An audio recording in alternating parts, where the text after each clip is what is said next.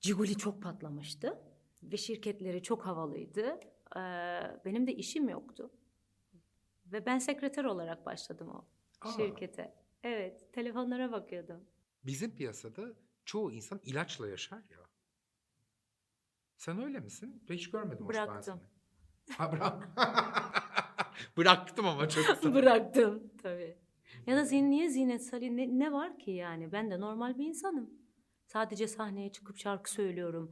O da gitar çalıyor diye mi daha anormal duruyoruz? Bir yılbaşı gecesi tabaklar kırılırken e, tabak ayağıma geliyor ve bayağı kan kaybından orada birazcık sendeliyorum. Dikiş diye gittiğimiz hastanede tendonlarım kesilmiş aslında. Ve iki ay tekerlekli sandalyede sahneye çıktım. Zinet hoş geldin. Hoş bulduk. Sadece kendi merak ettiklerimi soruyorum. Biliyorum, takip ediyorum yakından. Şimdi sana Zinet dedim diye herkes diyecek ki herkese işte hanımlı beyli hitap ediyorsun. Ama ben yok. Niye? Ama biz seninle yakın arkadaş Çok, olduğumuz için evet. Çok e, yani uzun yıllardır. Evet, aynen. Hani görüşemesek bile kalpten kalbe o kadar farklı bir frekansımız var ki seninle konuşmadan bile bir bakışımızla çok şey anlatıp O yüzden Zinet Hanım tabii. değil Zinet diyeceğim. lütfen Zinet Çekim Hanım boyunca. deyin. Lütfen Zinet Hanım deyin Armağan Bey. Evlilik bir popstarın hayatında çok şey değiştiriyor mu? Hayır asla. Aksine benim hayatıma çok şey e, kattı diyebilirim. E, kişisel olarak ve bir müzisyen olarak.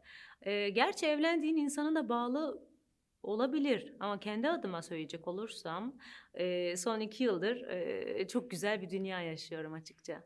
Hani derler ya işte popstarlar evlenince hayranları onu takip etmez işte ondan vazgeçer. Öyle mi yoksa? Tam tersi artıyor. Ee, özellikle çifti de birbirine yakıştırıyorsa ee, daha farklı bir ee, ne diyeyim enerji oluşuyor orada. Galiba eskiden de o düşünceler ya da o alışkanlıklar ya da belki de eskiden öyleydi ama bu dönemde bu yeni dünyada ee, tam tersi diye düşünüyorum. Ben de o Zor güzelliği oluyor mu yaşıyorum. Zinet? Şey zor oluyor mu? Siz şimdi hem evde berabersiniz hem işte berabersiniz. Hoş şimdi iş yok ama.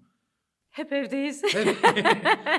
E, zor oluyor mu? Çünkü hani mesela başka insanlar işe gittiğinde başka bir hayat yaşıyor. Tekrar eve geliyor filan. Ama siz Evet. hep berabersiniz. Evet, aksine çok özlüyoruz birbirimizi. Ee, biz evlendik ve pandemi başladı. Ee, hayatımızın en hızlandırılmış evlilik e, şeyini yaşadık, programını yaşıyoruz. Belki de üç ay kapalı e, kaldık ama o kadar çok ortak şeyimiz var ki müzik aslında. Dilimiz müzik. Öyle başladı zaten bu ilişki. E, o da Kıbrıslı. E, Aa. iki ortak dilimiz var. Bir Kıbrıslılık, e, bir de müzik. E, çok şey katıyor hayatıma müzik anlamında. O yüzden e, insanız tabii ki. Kimse dört dörtlük değil ve e, birbirimizi olduğumuz gibi kabul edip e, sevgi ve saygı ve mesafe çerçevesinde olduğu sürece e, sıkılsak bile itiraf ediyorsak birbirimize çok da zor değil. Değil mi? Yani daha zorluğunu görmedim ama e, şuradan yorumlayacaksam hani çok uzun yıllar özgürlüğe ve tek başına her şeyini e, kendi yapan bir kadın olarak bakarsam e, orayı bile zorlamadı diye söyleyebilirim Armağan ya. Kıbrıslı olmak Türkiye'de kendini farklı hissetmeyi sağlıyor mu Zinet? Yoksa hayır hiçbir farkı yok mu? Yok hiçbir farkı yok. Ee, yani ben Türk'üm zaten hani özüm Türk.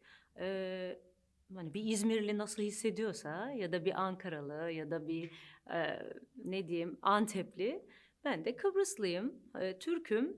E, ama tabii ki Akdeniz'in göbeğinde bir ada yüzyıllarca çok medeniyet geçmiş içinden. İngiliz sömürgesi görmüş, Bizans etkileri var, Helen var, Osmanlı var, Anadolu var. Çok zengin bir mozaik var aslında orada. Ama bir yandan da Akdenizlilik var. Adalı olmak güzel bir şey yani. Çok unik bir durum. Ben bunun zenginliğini güzel yaşıyorum. Hem müzikal olarak hem bireysel olarak. Kıbrıs Türkleri daha çok İngilizlere yakındır diyebilirim. Ee, İngiliz sömürgesinin e, yıllarca devam etmesi halinin etkisi var hala orada. Sonuçta Birleşmiş Milletler olarak ve tabii ki e, Kıbrıs üzerinde İngiltere'nin bir etkisi 60'lardan yet- e, 50'lerden önce var baktığın zaman tarihe de. E, benim ailem de ilk göçmenler olarak 63 göçmeni Kıbr- e, Kıbrıs'tan İngiltere'ye savaşlarda. O yüzden hala trafik bile soldan e, Ev ama kiraları sterlin. Pound, aynen, aynen. Ee, orada yaklaşık 10 bin nüfuslu İngiliz bir population. Ay population dedim. Nüfus Şahin var. gibi oldum, aynen. Şey e, var. E, iç içe Kıbrıs'taki nüfustan İngiltere'de yaşayan Kıbrıslı Türk nüfusu fazla baktığın zaman. E, Annem baban hala İngiltere'de mi? onlar Kıbrıs'ta. Döndüler. Döndüler, dönmüştük ama birçok aile, e, kuzenler, yeğenler orada. Senin e, annen baban ne iş yapar? Evet, güzel. Annem ev hanımı ama öncesinde çok çalıştı. Tabii İngiltere'deyken babamın amcasının e, tekstil fabrikası vardı. Orada çalışıyorlardı. Babam da annem de. Ee, büyük amca böyle bütün aileyi toplamış etrafında e, Manchester'de. Biz aslında Londralı değil Manchesterliyiz. Ee, o işi yapıyorlardı. Sen İngiltere'de mi büyüdün? Ee, 6-7 yaşıma kadar evet. Sonra Kıbrıs'a geldiniz. Sonra Kıbrıs'a geldik. Orada Türk ilkokul, ilk orta lise e, eğitimimi gördüm ama sürekli gidiş gelişler oluyordu. Aileler işte gidip geliyordu. Eee, ama liseye geçerken orada e, liseyi okumak istemiştim ama olmadı. E, orada eğitimime devam etmek istiyordum. Ben niye heyecanlandım ya? Şey, Bir heyecan. sonra Kekeliyorum. şarkıcı olma fikri Şarkıcı, ben çocukken hep şarkıcıydım zaten. Gerçekten. Yani evcilik oyunlarımda bile eee, aynanın karşısına, tek başıma aynanın karşısına geçip şarkıcı olurdum. Arkadaşlarımla evcilik oynarken de hep şarkıcı olurdum. Eee, böyle hep uzun saçlarım olsun isterdim ve rahmetli anneannemin böyle eşarpları vardı uzun. Onları takardım, onlar göğe uzun saçımmış diye hayaller kurardım. O zaman da e, canım annem e, Kadir İnanır, Türkan Şoray, Türk filmleri, Yeşilçam izleyip dururdu. Oradaki şarkıcı e, Türkan Şoray'ı görüp hep öyle e, hayallerle büyüdüm diyebilirim 80'lerde yani. sonra konservatuar kazandın. Sonra e, evet aslında turizm okumak istiyordum İngiltere'de. Bütün dünyayı gezmek istiyordum. O, o dile hakim olup ve birçok dil öğrenip. E, olmadı. E, bu yeteneğim vardı, müziğe olan eğilimim vardı ama konservatuvarla ilgili hiçbir fikrim yoktu. E, sağ olsun orada Kıbrıs'ta kolordu komutanının e, hanımı vardı ve beni çay e, çay saatleri yaparlardı. Oraya çağırırdı ve ben orada şarkı söylerdim. E, onların yönlendirmesiyle ben İstanbul'u, İstanbul Teknik Üniversitesi'ni, Türk müziğini ve bir konservatuvar varlığını öğrendim açıkça. E, katıldım. İlk yıl kazanamadım. Çünkü hiçbir fikrim yoktu. Geldim ve bir Kıbrıs türküsü okumuştum orada. Köprüden geçemedim diye. Halbuki bir tane sağlam Alaturka, Türk sanat müziği okumam gerekiyormuş. Kazanamamıştım. Geri döndüm ve bir yıl çalıştım. Türk müziği çalıştım. Ee, Kıbrıs Kültür Bakanlığı'nın en genç e, Türk müziği okuyan solisti oldum 17 yaşında, 18 yaşında. Ve ertesi yıl rahmetli Selahattin İçli, işte Erol e, Sayan'ın da olduğu bir jüride e, okudum. Avuçlarımda hala şarkısıyla Girdin. girdim. Hiç pişman oldun mu? Asla çok mutluyum. Yani aşık olduğum bir şeyi e, dilini öğrendim. E, yani eğitim hani çok önemli bir şey bence. E, çok mutluyum. Çok şey katıyor. Yani geri dönüp baktığında şarkıcı olmasaydım dediğin oluyor mu? Demedi. Hayır. Çünkü magazin biraz sorunlu bir şey ya aslında. Evet. Hani öyle zamanlarda çok üzüldüğünde, çok kırıldığında ya keşke de bu işi yapmasaydım demedin mi hiç? Hiç demedim. Yani e, evet dediğin gibi magazin bu işin bir parçası. Ee, ama o magazini ne kadar kullanmak istediğinle bağlı aslında. Ee, yaşam biçimini de kendin belirliyorsun. Çünkü bir tarafın müzisyen aslında. Evet şarkıcıyım, yorumcuyum ama o müziği, o değeri yaparken ve bir şeyler e, üretmeye çalışırken hani magazinmiş, e, popüler halmiş hiçbir e, anlamı kalmıyor bu taraftaki değerin içinde. O yüzden e, dediğim gibi magazin üzüyor ama beni çok üzen öyle büyük skandallar bir, bir durum yaratmadı açıkça. Çok da tatlı tatlı e, oldu hayatımda. Ben de magazin hayatında daha çok müziklerimle olmaya çalıştım. Ama renkli bir kişiliğim. Çok böyle acayip bir rekabet var ya. of evet. O piyasada. Şampiyonlar Ligi E, var. yorulmuyor musun mesela? Çünkü bir şarkı çıkartıyorsun. Hani Evet. sürekli bakıyorsundur kaç seyredildi. Sorma. Hele şimdiki zamanda. Yani ilk zamanlarda da hatırlarsın belki seninle birçok TV programında da karşılaşmıştık ve çok iyi hatırlarım. Beyaz Show'da sen bayağı eleştirmiştin. Doğru. Siyah bir elbise giymiştim, e, etek giymiştim İspanyol. Altına da beyaz çi- çizme giymiştim. Bu ne ayol de demiştin ya. Bir matematiği var. Orada bile çok tatlıydı. Yine senin programına gelmiştim. Çok güzeldi. Ee, yorucu. Gerçekten çok yorucu. Şuna inanıyorum ki bir hediye bu bize verilen. Bize diyorum çünkü hani birçok meslektaşım var. Sanata ve müziğe aşık çok insan tanıyorum. Ee, karşılığında da bu var diye düşünüyorum. Çünkü eee, yorucu mu? Yorucu. Belki bir başkasının etkileneceği bir durumdan bizler on kat daha çok etkileniyoruz. Daha çok yıpratıcı oluyor. Ama bu da bunun karşılığı herhalde. Karşılıktan kasıt iyi para kazanmak mı? Karşılığından kasıt ünlü olmak mı? Ne onun karşılığından kastettiğin şey? Başarı.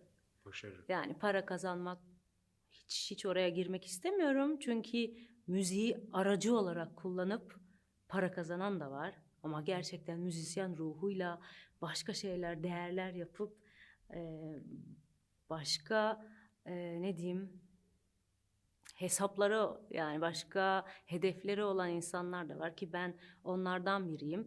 Para kendiliğinden geliyor bir şekilde. Başarı geldikten sonra hedef başarı ve inandığınız ve istediğiniz bir şeyi ortaya koymaksa ve o sonuca ulaşıyorsa e şükürler olsun. Hani bu benim hayatımda oluyor eee, müzikal olarak. Başarı parayı bir şekilde getiriyor. Hiç kıskandığın insan var mı? Hiç yok. Hani atıyor. Şu şarkıyı ben söyleseydim keşke. Şarkı olarak evet bazen böyle çok güzel şarkılar oluyor. Çünkü ben gerçekten şarkı söylemeyi çok seviyorum. Güzel şarkıyı da duyduğum anda şuramdan hissediyorum. Ee, bazen güzel şarkılar işte keşke bu şarkıyı ben söylediğim dediğim çok yoktur ama vardır. Değil mi? Var var. Olmaz mı? Ya ben şarkıcı Her olsam, solistin var yani. Ben şarkıcı olsam kıskanırdım yalan yok. ben her, her hit olan şarkıyı kıskanırdım. Niye ben söylemedim diye. Ama her yıl benim hitim var zaten. O yüzden Evet ama niye her hit benim olmasın yani? Öyle düşünüyorum. E öyle bir dünya yok be- ve her yiğidin bir yoğurt yiyişi var. Şimdi yani Ebru Gündeş'in nasıl kıskanırsın ki? Bir gerçek var ortada. E, bir Sezen Aksu'yu nasıl kıskanırsın ki? Tabii ki çok isterdim Sezen Aksu gibi şarkı yapmak, yazmak. E, ama dediğim gibi herkesin bir yolu var. E, bu da benim yolum ve kendimi çok iyi tanıyorum. Ne yapmak istediğimi biliyorum. E, yeteneklerimi zorladığım bir dönem var. Bir yıl İngiltere'de İngilizce bir şeyler denedim. Bilmiyorum biliyor musun? Ee, ama gerçekten derdim kendimle benim. Ne oldu İngiltere'de sonra? Vazgeçtim. Ve vazgeçmek zorunda kalıyorsun Armağan ya. Yani maddi manevi çok yorucu. Yani bir yaştan ve bir yerden sonra sıfırdan başlamak gibi. Uzaktan göründüğü gibi öyle çok kolay değil. Orada yaşaman lazım. Orada bir şeyler, bir çevre, sıfırdan yani tekrar En başa geri dönmek. en başa geri dönmek gibi.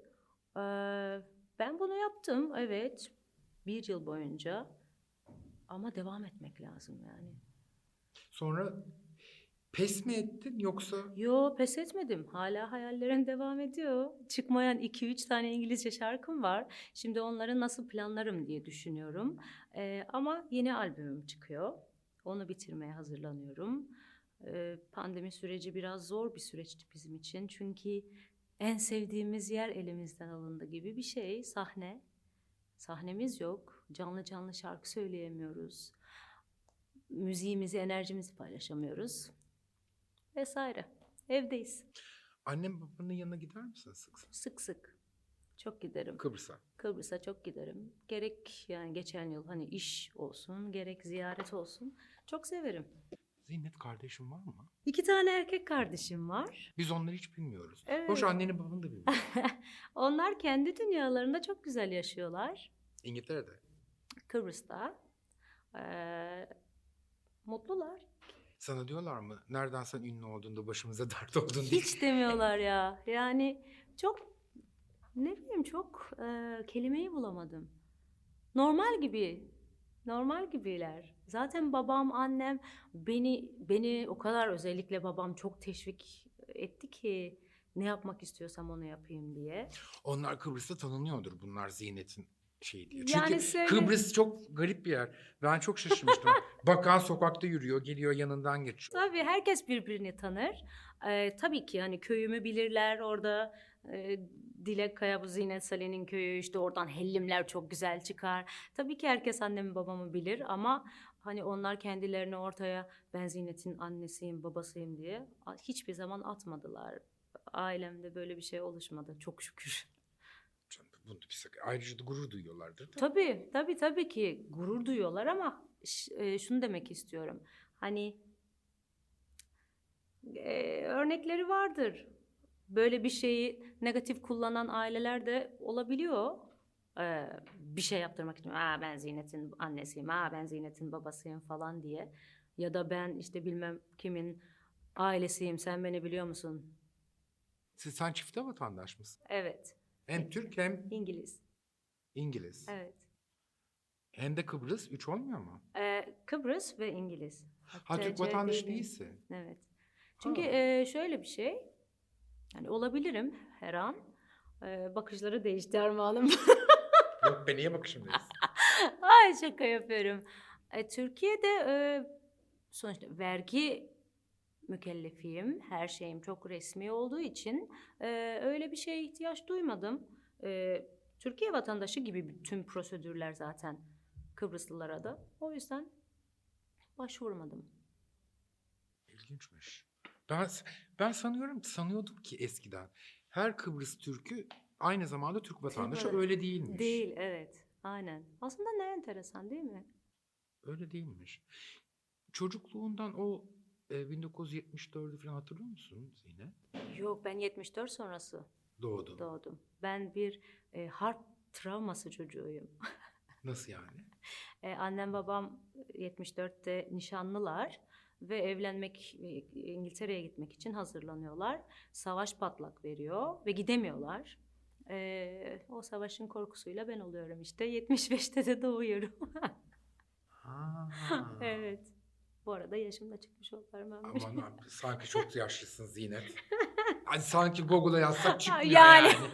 ah bir e, elimde şey olsa da o Google'daki şeyleri değiştirsin. Ne korkuyor musun bu kadar yaşlanmaktan? Hiç korkmuyorum ya. Ben yaşsız bir insanım yani. Ruhum zaten öyle. Ve yaşsız da e, devam etmek istiyorum hayatıma. Sen kendini eskiden Jennifer Lopez'e benzetir miydin? Yoksa bu e, basın seni benzete benzete sen de benzer benzetir hale mi geldin? Aynen ya. Benzete benzete söyleye söyleye gerçekten mi?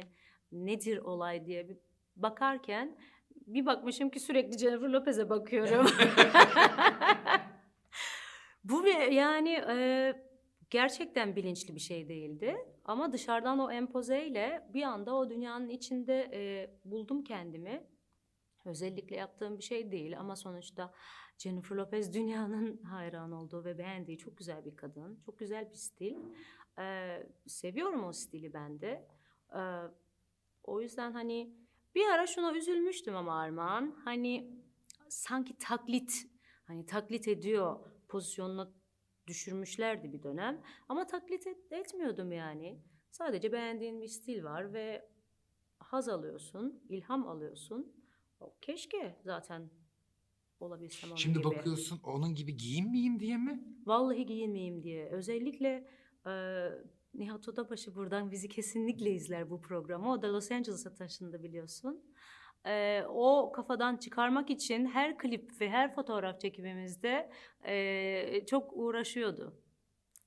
Ha, sen onu benzeme diye. Evet, Ama doğru bir şey bence. tabii kesinlikle doğru bir şey.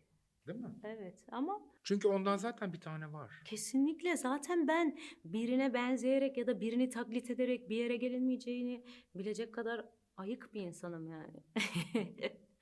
Ama Mesela kötü sesle şarkı söyleyen birileri seni rahatsız ediyor mu? Şundan dolayı soruyorum. Popüler kültür dediğin biraz da eğlence ya. evet. Hani onlar da hayatımızda işte bizi eğlendiriyorlar. İlle doğru şarkı söylemeleri gerekmiyor diye düşünüyor musun? Yoksa hayır herkes doğru mu şarkı söylemeli? Ee, bu kafada bakarsam, yani eğlence ve o anlık diye bir şeye bakarsam ben de gülerim, eğlenirim ve geçerim. Ama daha müzisyen ve daha ciddiye alırsam o durumu e, kesinlikle yani kabul etmeyebilirim. Değil mi? Herkes doğru söylemeli. İşi ciddiye almalarına bağlı. Yani nasıl desem kendini bilmezler çok var tabii ki yani her mikrofonu eline alan şarkıcı diye ortalıkta gezerse işimiz zor ama onu ayırırsak hani gerçeklere de e, haksızlık etmemiş oluruz. O eğlence bölümünde bu kategoride kalmış olurlar. Bu piyasada arkadaş olmak zor mu hakikaten? Benim için değil. Çünkü ben arkadaş canlısı ve insansever bir insanım. Ee, ama egoları yönettiği için bu piyasadaki hani insanları e, o bir süre sonra o ego egosuz birini rahatsız edebilir yani. Hep çünkü değişir ya herkesin çevresi. Evet. Benim işte yani toplası benim gerçek dostlarım var. Ee, Ama piyasadan değiller biliyorum evet ama sohbet, muhabbet ve ortam e, paylaşıp vakit geçirmekten de hani aynı meslektaş olduğum da çok e, sevdiğim arkadaşlarım var. Ama şey zor geliyor bana. Mesela iki tane popstarın arkadaşlık etmesi zor iş. Zor iş yani. Olmamalı aslında ama herhalde zordur. Zor, zor ya. Zor yani. Hani ister istemez insan şeyi bile bakıyordur. Onun Instagram takipçisi benden daha fazla. Onu bilmem- yapar yani. Belki de bir challenge'a giriliyordur. Bilinçaltı yapıyordur bunu. Yani popstar olmaya gerek yok. Şu anki dünyada normal insanları o, o hale getirdiler zaten.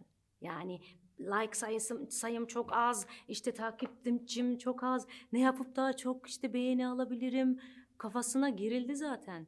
Ee, başarı odaklı ve tabii ki ego var bu yaptığımız bu işte. Yok dersem yalan olur. Ego olmasa zaten hani otur evde şarkı söyle falan yani. Kaç yıldır şarkı söylüyorsun? Ee, profesyonel olarak soruyorsan valla 18 yaşından beri söylüyorum. Zinet zor bir yol muydu yoksa şansın yaver mi gitti? Ee, çok kolay diyemem ama şans ve beni koruyan o ulu gücü hep hissettim içimde. Ee, şanslıyım ama iyi de e, idare ettiğimi düşünebiliyorum. Çok çalıştım. Çok kolay da diyemem ama böyle ne diyeyim trajik, dramatik e, şeylerde olmadı hayatımda açıkça. Neydi senin şansını döndüren an? Ya güzel soru. Şa- Neye göre mesela yani popüler Ya hayır. anlamında mı soruyorsun? Mesela şöyle bir şey oldu ve ben ondan sonra yürüdüm. O an o şu andı. Ya mesela benim hayatımın Hı. değiştiren şey iki tane şey. Bir savcı olmayı reddedip televizyona geçmem. iki popstarın önün e, popstarda jüri olmam mesela. Kesinlikle.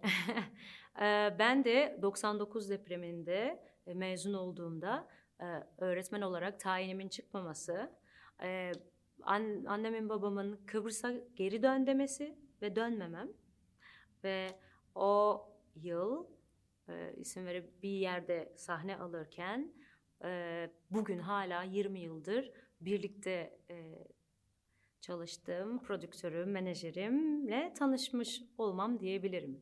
Ama ve lakin e, o dönem Ciguli çok patlamıştı ve şirketleri çok havalıydı. E, benim de işim yoktu. Ve ben sekreter olarak başladım o Aa. şirkete. Evet, telefonlara bakıyordum. Alo, alo diye. Sonra basın, e, Ciguli'nin basın işleriyle haşır neşir olmaya başladık. E, velhasıl sonra o şirket kapandı ve biz ikimiz Yunanca ve renkli büyük bir repertuar oluşturarak e, yolumuza farklı bir projeyle devam etmeye karar Kim verdik. ki o adam? Gökay Özkan. Ha Gökay abi. Evet Gökay. O Çıktığın yerde zorba mı? Zorbaydı. Aynen. Ben Ve- seni zorbada bir kez seyrettim galiba. Gerçekten. Galiba. Yani ben bir şarkı ve bir albümle gel- gelmedim aslında. Yani tabakların kırıldığı, haftada altı gece sahneye çıkıp full eee, eğlence yaptığım ama o eğlencede bile yine bir konser havası, küçücük yerde bile konser havası yaratıyordum. Aslında senin hayatını oraya sekreter girmek değiştirmek. Kesinlikle. Değil mi? Sekreter. Aynen. Şu anda olsa yine yaparım. Hiç. Aslında bir yandan da Ciguli değiştirmiş. Ciguli ah Allah rahmet eylesin. Sen. Ciguli'nin basın danışmanıydın. Önce sekreter olarak girdim. Sonra basın işlerine atadı beni Gökay Bey. Her işi yaptırdı. Ve yine 99 depreminde Türk-Yunan dostluğunun e, yapıldığı konser olarak Harbiye'de e, çok büyük bir konser yapmışlardı Kültür Bakanlıkları. E, o konserde de yer göstericiydi. Ve bugün çok yakın arkadaşım olan Antonis Remos orada sahneye çıkmıştı. Ee, değişik yani. Yer gösterici ne be? Ya protokole yer gösterirsiniz ya. Protokol vardı elimde protokol listesi. Ha sen tanıyorsun herkesi diye doğru yere oturttur diye. E ta- tanıdım yani tabii ki. Orada duruyordum. Buyurun, buyurun, buyurun. Sekreter yer İnsan hayatı gösterici. nasıl değişiyor değil mi? Evet ama yine hep şuram sahnedeydi yani. Öğretmen olmaktan atanamayınca mı vazgeçtin? Ee, çok düşünmüyordum çünkü o sahnenin tozunu bir kere Yutmuştun. yutmuştum. Evet. Çünkü e, öğretmenlik çok kutsal bir meslek gerçekten. Çok sabır isteyen bir şey. Ee, o sabra ne kadar hakimim bilmiyordum. Ha, zorbada çalışırken öğretmenliğe başvurdun. Değil mi? Yok vurmadım. Tayinim çıkmadıktan sonra hiçbir daha vurmadım. Formasyon aldın o zaman. Tabii. Müzik Size okulda mı aslında. formasyon veriyorlar, ayrıca mı alıyorsun? Okulda veriyorlardı. Şimdi yok artık. Şu an yok. Bizden sonra bitti. Hiç hayal ettin mi öğretmen olmayı? Yoksa hiç senin aklın hep sahnede miydi? evet. Hep az solist olmak. Sen o gazino dönemlerine yetişemedin ama değil mi? Yetişemedim, evet. Keşke yetişseydim. Ya da keşke şimdi olsa çıksak. Artık olur mu emin değilim. Ben de emin değilim ya. Dijital ortamda gazino. Nasıl olur acaba? O şey çok uygun aslında hani çabuk tüketme meselesine. Hani o zaman öyle insanlar çıkar şarkıcı, üç şarkı söyler gider yenisi gelir. Aslında çabuk tüketmeye çok uygun bir sistem. Evet, denemek lazım Ama aslında. artık siz çok pahalı olduğunuz için onun yükü kalkmaz. Zinet Hanım. Artık estağfurullah. Artık şarkıcılar Ya. çok pahalı. İyi, Eskiden öyle bakalım. değilmiş. Değil miymiş eskiden? Aa, Türkiye gazino sistemini Şimdi bunu söyleyince linç yiyeceğim ama? Türkiye gazino sistemini iki kişi çökertmiş derler. Birisi Bülent Ersoy, birisi İbrahim Tatlıses. Aa, neden O öyle? kadar çok paralar istemişler ki ve onlara o kadar çok paralar verilmiş ki sonra müşteriler gidip çok para ödemeye başlayıp çok para ödemeye başlayınca müşterilerin de ayağı Geri kesilmiş diye okumuştum. Bülent Hanım yedi beni. Biz de bunu biliyoruz ama isim olarak bilmiyordum. Tamamen e, çok yüksek rakamların döndüğü ve o rakamlardan müşterinin artık sıkıldığı ve yorulduğu Ayrıca bu iki isim söylenir hep. Ne kadar Olabilir. doğrudur bilmiyorum. olabilir. İkisi de o dünyanın divası. Gayet tabii. Bugüne kadar sahnede başına gelen en kötü şey neydi? Ha, e, ayağımın kesilmesi diyebilirim. Bir yılbaşı gecesi tabaklar kırılırken e, tabak ayağıma geliyor ve bayağı kan kaybından orada birazcık sendeliyorum. Dikiş diye gittiğimiz hastanede tendonlarım kesilmiş aslında. Ve iki ay tekerlekli sandalyede sahneye çıktım. E, şu anda bile hala mesela çok uzun süre yüksek topuklu ayakkabıda kalamam. O zorba döneminde. Tabii ilk yılı. Ama bir tane daha var onu an- burada anlatamam. Sonra anlatırız ama. ne o? Nesi var? Tacize uğradım deme sahnede. Yok hiç öyle şeyler olmadı. Aslında o dönemlerde kadınlar beni asla kıskanmazlar da eşlerinden, sevgililerinden. Çünkü gerçekten orada işimi yapıyordum. Hani başka bir e, şeyim yoktu. Şimdi kıskanıyorlar mı? E, şu an bilmiyorum yok zannetmiyorum. Öyle bir enerji yaymıyorum sahnede. Bence de. Evet. Şarkı söylüyorum sadece. Ve Ama- eğlendiriyorum. Ama sahnede de şimdi eskiye göre görsellik daha önemli galiba. Galiba. Değil mi? Bir yere kadar ya. Bir yere kadar. Mesela şundan sıkılmıyor musun? Hep zayıf kalmak, hep sağlıklı beslenmek. Ya yorucu değil mi? Çok yorucu, çok sıkıcı. Yani bayağı... Zaten bir şey söyleyeyim mi? Ee, yani bu işi yapan bizler hani yüzde elliden fazlamız çok sağlıklı ruh hallerine sahip değiliz yani. Kesinlikle. Bence o piyasanın ya ben Ay buram çıktı. Şu an bile buram mı çıktı, oram mı çıktı? Çok sıkıcı ya. falan. Bence de ya. Ay haftaya Hani sahne ay bir var, salayım yemeyelim. olmuyor musun yani? Aylardır saldım zaten. Pandemide yapıp yapıp yiyoruz Erkan'la. Bizim piyasada çoğu insan ilaçla yaşar ya. Sen öyle misin? Ben hiç görmedim hoş ben Bıraktım. seni. Ha bırak. Bıraktım ama çok kısa. Bıraktım tabii. X Factor zamanı başladım işte. Peki bir şey sorayım. Niye? İşte o zaman ben de yani bir, bir ağlayan kadın şeyi çıkardılar bana o dönemde. Ki en yakınım sendin. Ee, çok komiyiz. Bir gece TT olmuşum Armağan tamam mı? Samsun Bey'e de diyorum ki Samsun Bey TT olmuşuz. Kızım TT olduk ama bir tane doğru dürüst bir şey yok yani yazan diye. Ağlamışım. bir İlyas şeyler- hatırlıyorum. İlyas'ta. Halbuki yapımda öyle bir ışık vardı ki gözümüze daya- dayamışlar ışığı. Bir de bir şey sorayım. İnsan ağlar ne var bunda? Ağlarım tabii canım güleriz de ağlarız da bayağı o ağlamayı beni şey yapmışlardı. Yani E sen ondan sonra mı ilaca başladın? ben X Faktör döneminde başlamıştım evet. Ne saçma. Değişik. Gençlik herhalde. Gençlik evet evet. Şimdi bak onu şimdi yaşasan böyle hissetmezsin. Asla hiç bakmıyorum bile artık. Ne yorum bakıyorum. O dünyaya böyle bir kapattım kendimi. Kırıldığın için mi? Yok çok anlık şeyler yani. Sonuçta o yazıyor ve oradan çıkıyor.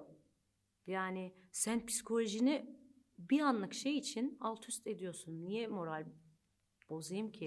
Sana, Tecrübeye de. sana da kendinden küçük birisiyle evlendiğinde yüklendiler mi? Oraları yok bende.